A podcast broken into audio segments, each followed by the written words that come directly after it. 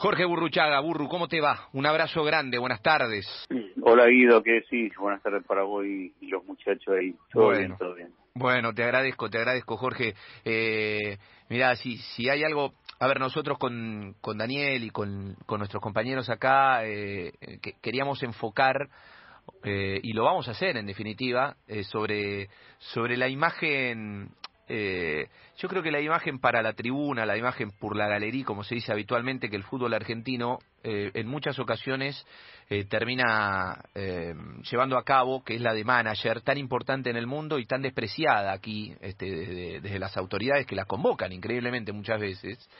Pero primero, si hay algo que a mí me ha sorprendido, Jorge, y te lo consulto porque esto ha sucedido hace un par de horas nomás, es la cuestión del destrato frente a las figuras que pasan y que pasaron ahora en tiempo reciente en Independiente. Vos sos una gloria de Independiente, y Pusineri es un jugador que le ha dado alegrías a Independiente, y que si así no se las hubiera dado, tampoco es que habría merecido el trato que terminó teniendo para que la dirigencia lo sacara de conducción. Son horas complicadas, evidentemente. Sin duda, sí, a ver, es lógico coincidir con esto que estás preguntando, y un poco cuando me llamaron y dentro de lo que charlamos y lo que fue esa primera reunión, y después cuando analicé un par de cosas y presenté un proyecto, el cual el primer día que hablé con la prensa dije que no tenía proyecto, y muchos me castigaron y yo decía, ¿cómo voy a tener un proyecto si no conozco nada del club internamente, no conozco bien los dirigentes, si bien había charlado con ellos, yo quería ver el día a día, después presentar un proyecto, dentro de ese proyecto yo había puesto un montón de cosas, y una de las cosas era lo que era el plano de la comunicación, cómo debíamos comunicar, tratar de cambiar ciertas cosas, transitar por otros caminos. Pero bueno, desgraciadamente no se puede, son muy particulares en su manera de definir las cosas, porque no, hasta esta definición lo que me molestó y terminó llevándome a renunciar fue que se me había dicho que las decisiones deportivas, y para eso me habían llamado, y solamente deportiva era el que iba a decidir. Y bueno, aparecieron declaraciones de Hugo, de Yoyo, de Pablo, que me molestaron, se los dije a ellos en la cara, y a raíz de eso renuncio. Hasta antes de eso y dentro de lo que fue la pandemia sin fútbol, venía bien las cosas, se lograron mejorar varios de los problemas que había en el club, que es largo enumerarlo. Y después de ahí empezó el torneo, los resultados acompañaban y lo que debemos quedar dentro de ese proyecto, reuniones al menos una vez cada 10 días, no se fueron dando, de hecho no se dio durante todo el torneo, y que yo la venía pidiendo, como otros más, para ir tratando o ir anticipándonos a muchas cosas que iban a pasar a fin de año, ¿no? Y bueno, un poco de todo eso fue lo que termina desencadenando en esa anticipación de la renovación de Luca, con lo cual no era el problema, y no fue nunca el problema mío que lo quisieron llevar para ese lado. Me llevó a decidir renunciar, y bueno, ahí un poco te contesto la pregunta de que no pueden con sus peñas. Uh-huh. Dani. Jorge, Daniel Cuchi te saluda, el placer. ¿Cómo te va, Daniel? ¿Qué decís? Bien, muy bien. Pues es que se te vio muy presente realmente durante la actividad. A ver, nosotros nos enteramos, pero los colegas que cubren la actividad independiente, Burruchaga en el entrenamiento, Burruchaga en el palco, realmente estuviste muy presente y parecía funcionar como eso que estás describiendo vos. Y a todos nos sorprendió cuando aparece una declaración de un dirigente diciendo no, vamos a renovar con Pusineri ya, cuando vos tenías esa función tal cual nos explicaste. Cuando vos planteaste esa situación de por qué lo hicieron o por qué... ¿Cuál fue la respuesta que te dieron o si es que intentaron convencerte de algún modo de que era un buen obrar ese?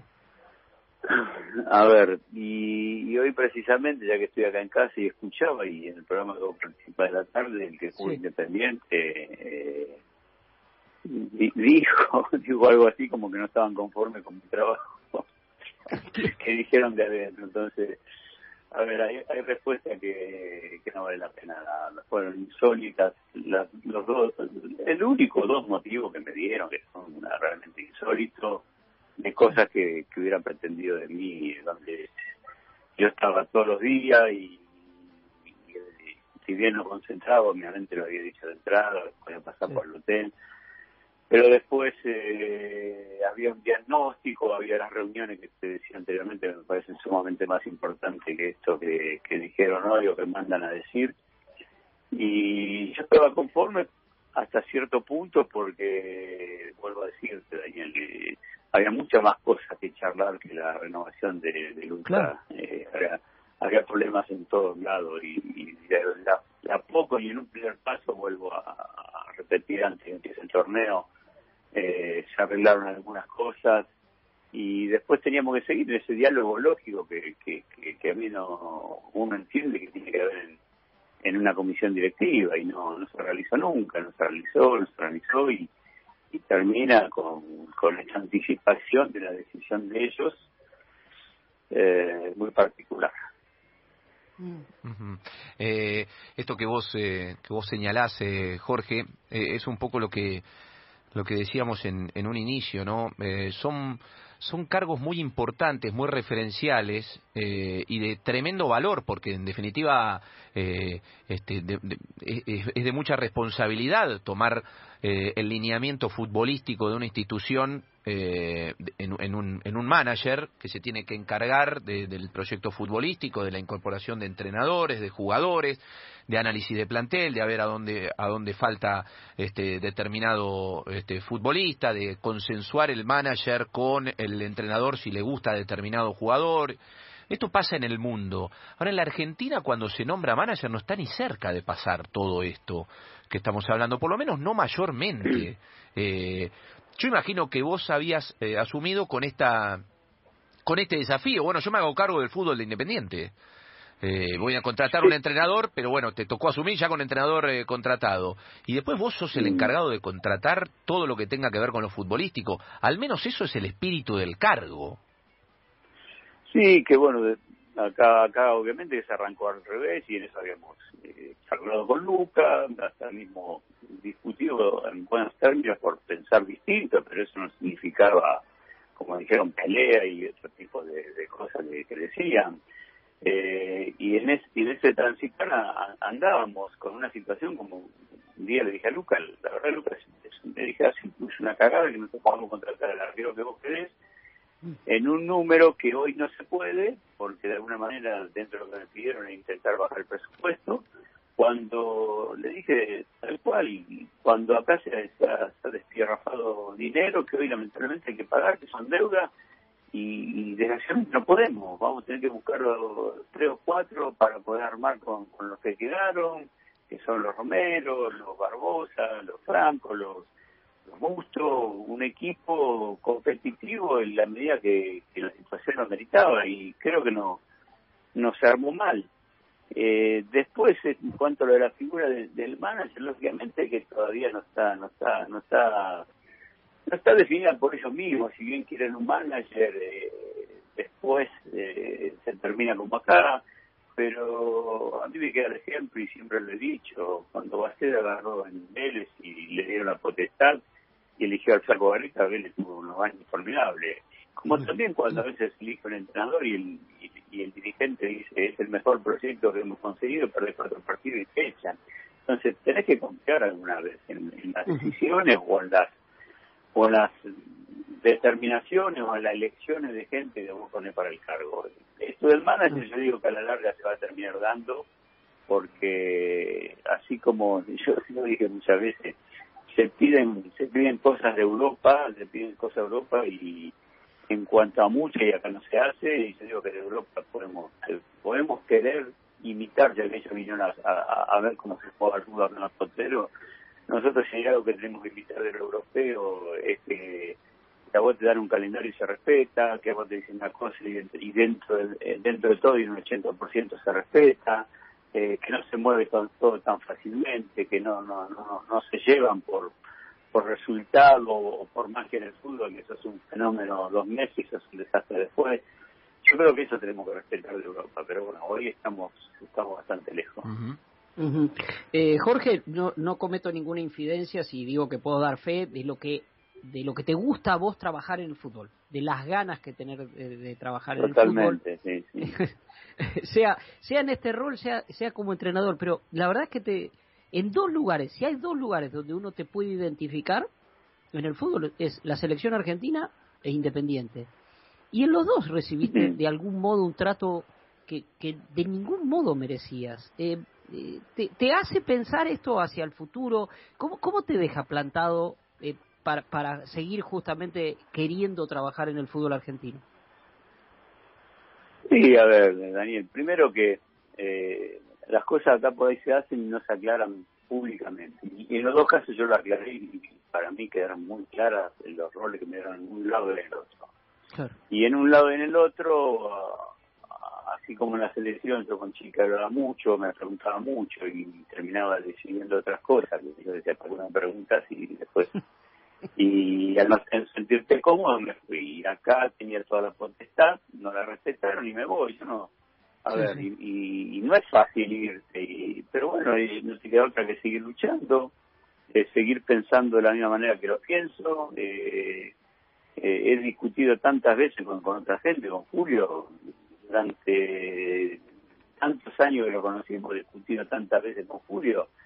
Y pensando distinto, y bueno, así como muchas cosas coincidía, es seguir buscando un lugar que por ahí piense de la misma manera que pienso yo, porque te vuelvo a decir, no me gusta irme así, pero tampoco me gusta que estar al pedo, estar como un poste por estar, y más allá que quiero trabajar, necesito trabajar, me gusta trabajar, no es fácil estar bien, y todos los que estamos en fútbol, y después sos entrenador o qué, no es lindo estar en tu casa al pedo, más allá de otras cosas que puedas tener o hacer, pero cuando vos te gusta tanto una cosa, cuando también son necesidades que tenemos que cambiar, son cosas que tenemos que cambiar. Por eso digo que de la boca para afuera decimos todo lo que queremos hacer, pero después para adentro hacemos el 10%. Y hay algo que alguien de tanto fútbol de toda la vida como vos lo puedes saber bien porque estuviste adentro de la cancha como jugador, fuiste entrenador y además ocupaste esta otra posición de manager. ¿Vos percibís que el fútbol argentino tiene en muchos casos dirigentes que llegan más por apellido, por popularidad, por billetera, pero que no tienen formación dirigencial y que eso el fútbol en cierto punto expone, incluso a los poderosos? A ver, es una pregunta complicada y trato de responderla de la mejor manera. Yo digo que se puede llegar de todas las maneras, pero cuando no hay premio y castigo es muy difícil. Y con esto yo creo que se van a entender lo que quiero decir. Cuando no hay qué, no te escuché. Cuando no hay premios y no hay castigo, es muy difícil. Vos tenés que premiar a la gente que hace bien y la gente que hace bien. Y me ha tocado estar en clubes, te doy un ejemplo, Rafaela, los campesinos decían, yo no me quiero endeudar, Bueno, yo le decía al dirigente, pero vos no te quejes de tal club, que me decían, tal club de tanto, mira, bueno, no te quejes, bueno.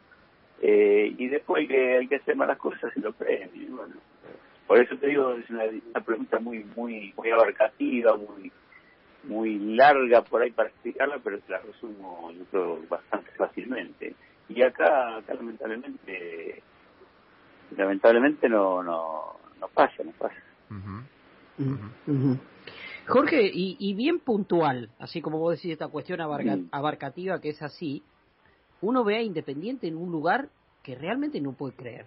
O sea, a ver, Independiente cayó en un momento, tuvo el tema del descenso, se recuperó, llegó a ser campeón de la Sudamericana con un equipo que todos decíamos es el equipo que mejor juega en Argentina, y volvió a caer. Pero hoy está en un lugar, vos fíjate que hoy la situación es, no tiene entrenador, no tiene manager, las reuniones se hacen en un sindicato y no en la sede del club, No sé a dónde va Independiente, pero la pregunta puntual es concreta. ¿Qué es Independiente hoy, Jorge? ¿Cómo lo definís vos? ¿Cómo definís vos la situación de Independiente hoy? Y que es un gigante que está estancado, por obvias consecuencias de lo que viene pasando.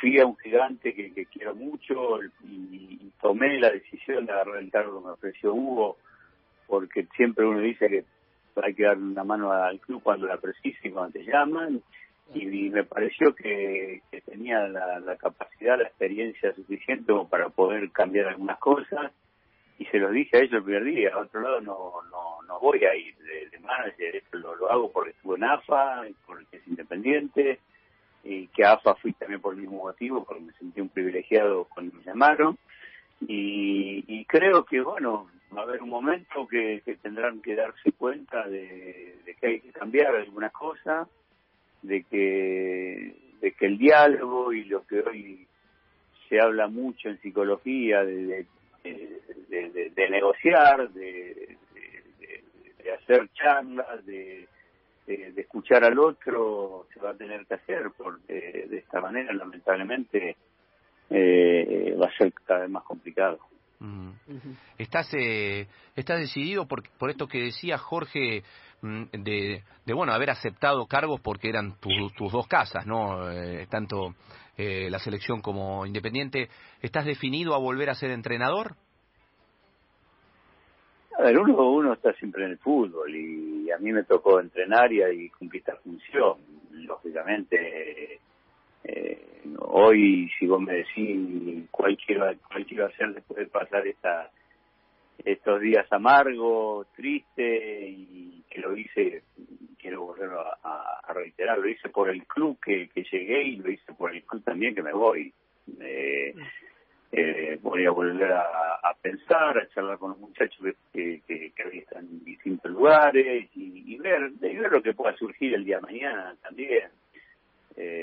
Cada vez en fútbol podés predecir algo porque te puede llevar a cualquier cosa, ¿no? Pero claro, en cuanto a esto de manager, lo hice y lo dijiste, porque era AFA, era la selección y era Independiente, el club que yo quiero, junto con Arsenal, que fueron los dos clubes que yo jugué a nivel profesional, y porque era un desafío que, como me lo habían presentado y como lo necesitaba el club, me pareció que era bueno de aceptarlo, pero bueno, no terminó de la forma que yo quería que terminase de acá a un año, ¿no?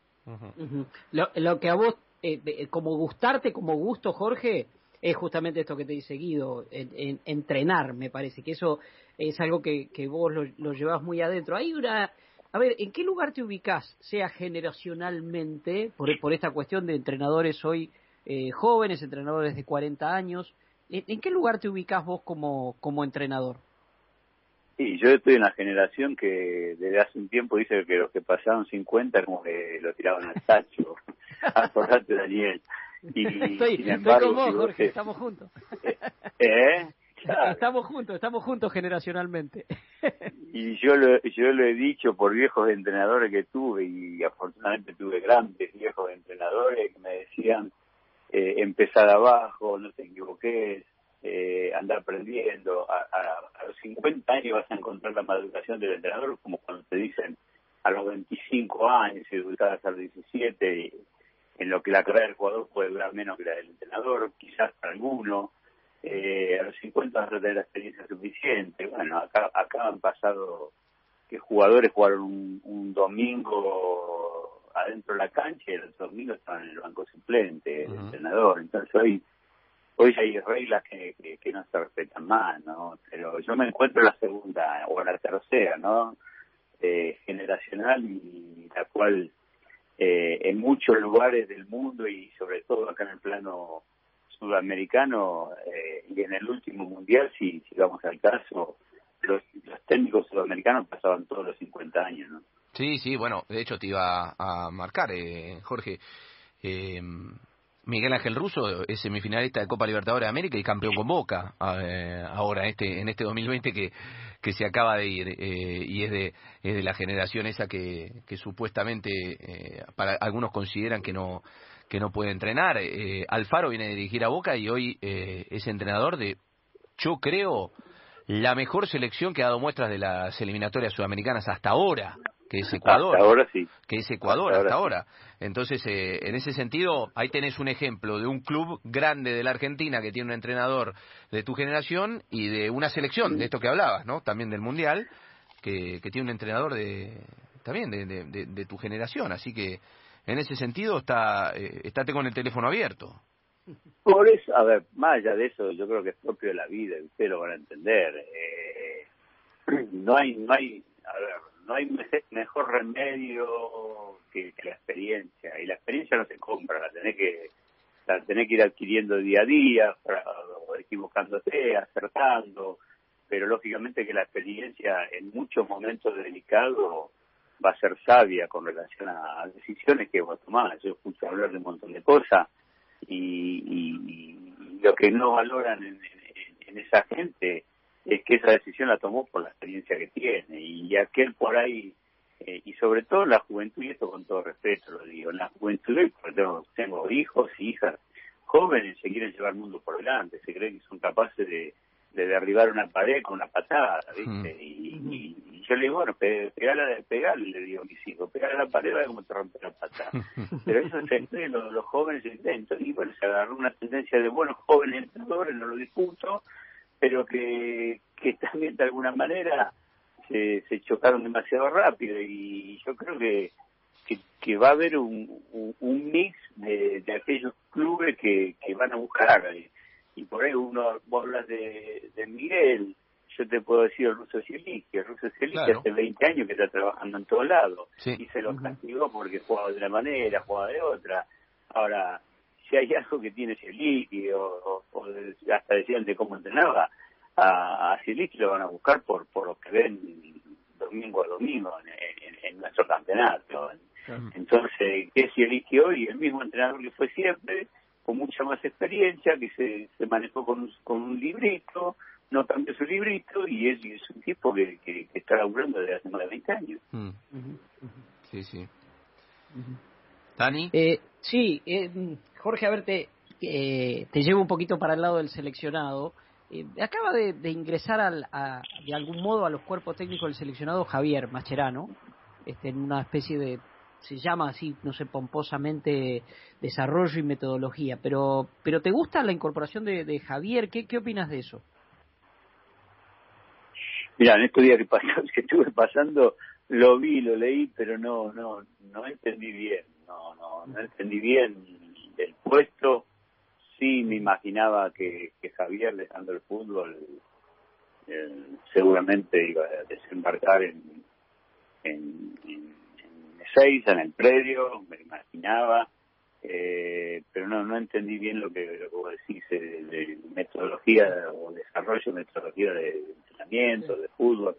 No leí bien, pero bueno, lógicamente que tiene una larga experiencia, conoce bien todo, pero bueno, después como a todos nos pasa, una cosa cuando juegas al fútbol, otra cosa cuando te desarrollas de entrenador, o en este caso lo de él, la verdad es que bien que es lo que va a hacer, pero o sea, recorrido tiene, experiencia tiene, si lo queremos llevar para todos esos valores que tiene Javier, sin duda es un lugar que por ahí hasta se puede merecer. Vamos a ver qué será su función.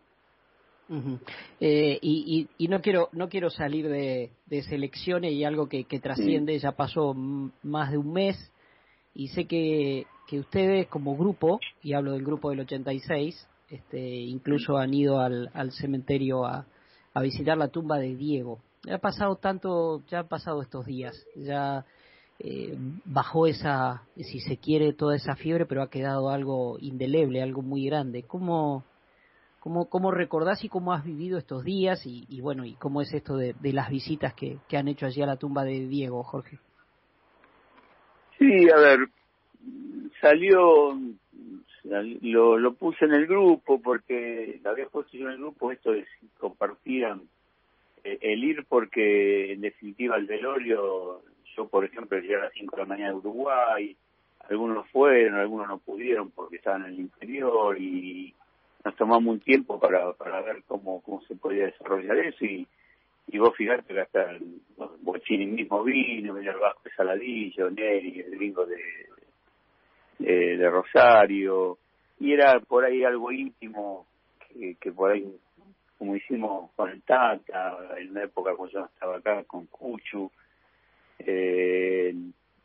y recordar un poco más, reírnos un poco, desgraciadamente un tipo que no nos ha dado tanto, que nos ha guiado como jugador de fútbol, como ese líder, ese fenómeno del jugador. Y la verdad que cuando vos te pones a pensar y ves, y hace un rato estaba frente a la televisión y no sé por qué apareció un foto de Maradona, no sé quién hablaba, seguís no creyendo, por más que hayamos ido a verlo a una tumba, que Diego está muerto, porque hasta no nos hizo creer que era inmortal, y desgraciadamente ya no está más. Pero también digo que qué sé yo, viste, por ahí Dios le dijo, ya basta, Diego, basta de estar así, y venir con nosotros, que vas a estar quizás un cachito mejor. Sí, claro. Esa sensación que parece que estaba tan triste que ya no merecía continuar de esa forma. Yo te hago la última que tiene que ver con fútbol, Jorge. ¿A quién ves mejor ahora para el cierre de la Libertadores? Sí, está. Bueno, obviamente River es un resultado sorprendente, ¿no? Del otro día, si bien contra equipos brasileros la paridad es absoluta, pero bueno, un 0-3 de local es durísimo. Palmeiras es un equipo que contragolpea muy bien y lo ha hecho acá. Por ahí en ese pasaje de 20-25 minutos tuvo el dominio, tuvo las situaciones, nos convirtió. Por eso el fútbol, dentro de un partido de 90 minutos, yo me acostumbré a decir que hay varios mini partidos, ¿no? Claro. Por ahí en ese mini partido donde parecía una planadora, como nos tiene acostumbrado, nos convirtió, y en la primera hay un error, y de ahí el equipo se negativizó, no le empezó a hacer ninguna, los brasileños entraron confianza y terminan dándose un resultado que era imprevisto, más allá de la paridad. Y si bien el fútbol no puede decir que está todo perdido, porque podemos traer que River puede ganar allá, está complicadísimo. Seguramente va a estar muy complicado, porque este equipo hay que ver cómo saldrá, si a esperar y contravoltear en la necesidad, o directamente a contravoltear. Yo creo que no. En la noche fue un partido de ajedrez, ¿no? Yo creo que en la noche fue un partido de ajedrez donde por ahí ninguno se animó a ganarlo, pero las copas se ganan también de esta manera, ¿no? Claro. Si vos vas a las estadísticas de las copas y de cómo se ganaron las Copas Libertadores, salvo 1, 2, 3 equipos la ganaron jugando brillantemente, porque hasta River mismo, cuando ganó Copa, fue el equipo más práctico, y sigue siendo un equipo muy práctico. River, si hay una polaridad que se lo resalta a River, lo práctico que es para adaptarse a distintos partidos que se le presentan, y en este especialmente no pudo encontrar la llave. Así que yo creo que Boca en principio tiene más chance, y porque Boca también le sirve más jugar afuera que adentro. Perfecto. Bueno, Jorge, como siempre, gracias por este tiempo, por tus explicaciones, por tu compromiso. Te veremos pronto trabajando, probablemente adentro de la cancha o en el día a día en algún campo de juego. Y bueno, gracias una vez más por este espacio, y gracias por todas las alegrías que nos has dado. No, un gusto hablar con ustedes. Por lo pronto, como te dije, vamos a descansar un poquito, salir de este mal trago, y bueno, ya veremos lo que viene en el futuro. Lo principal, que con esto que va a reaparecer este virus y toda esta porquería, hay que estar muy cuidadosos y cuidarnos, porque lamentablemente esto se dificulta para peor, y es más importante que todo lo que podamos hablar en cuanto a fútbol y otro, pero bueno, esperaremos que salga alguna cosa en algún momento. Un abrazo. Un abrazo grande, Jorge. Mucha salud. Un abrazo grande. Chao, chao, chao. Jorge Luis Burruchaga. Bueno, una linda charla, Dani, con una referencia de la historia del fútbol argentino y bueno, dolido. Dolido como debe estar hoy Pusineri, y con acciones que no nos dejan de sorprender de parte de la dirigencia.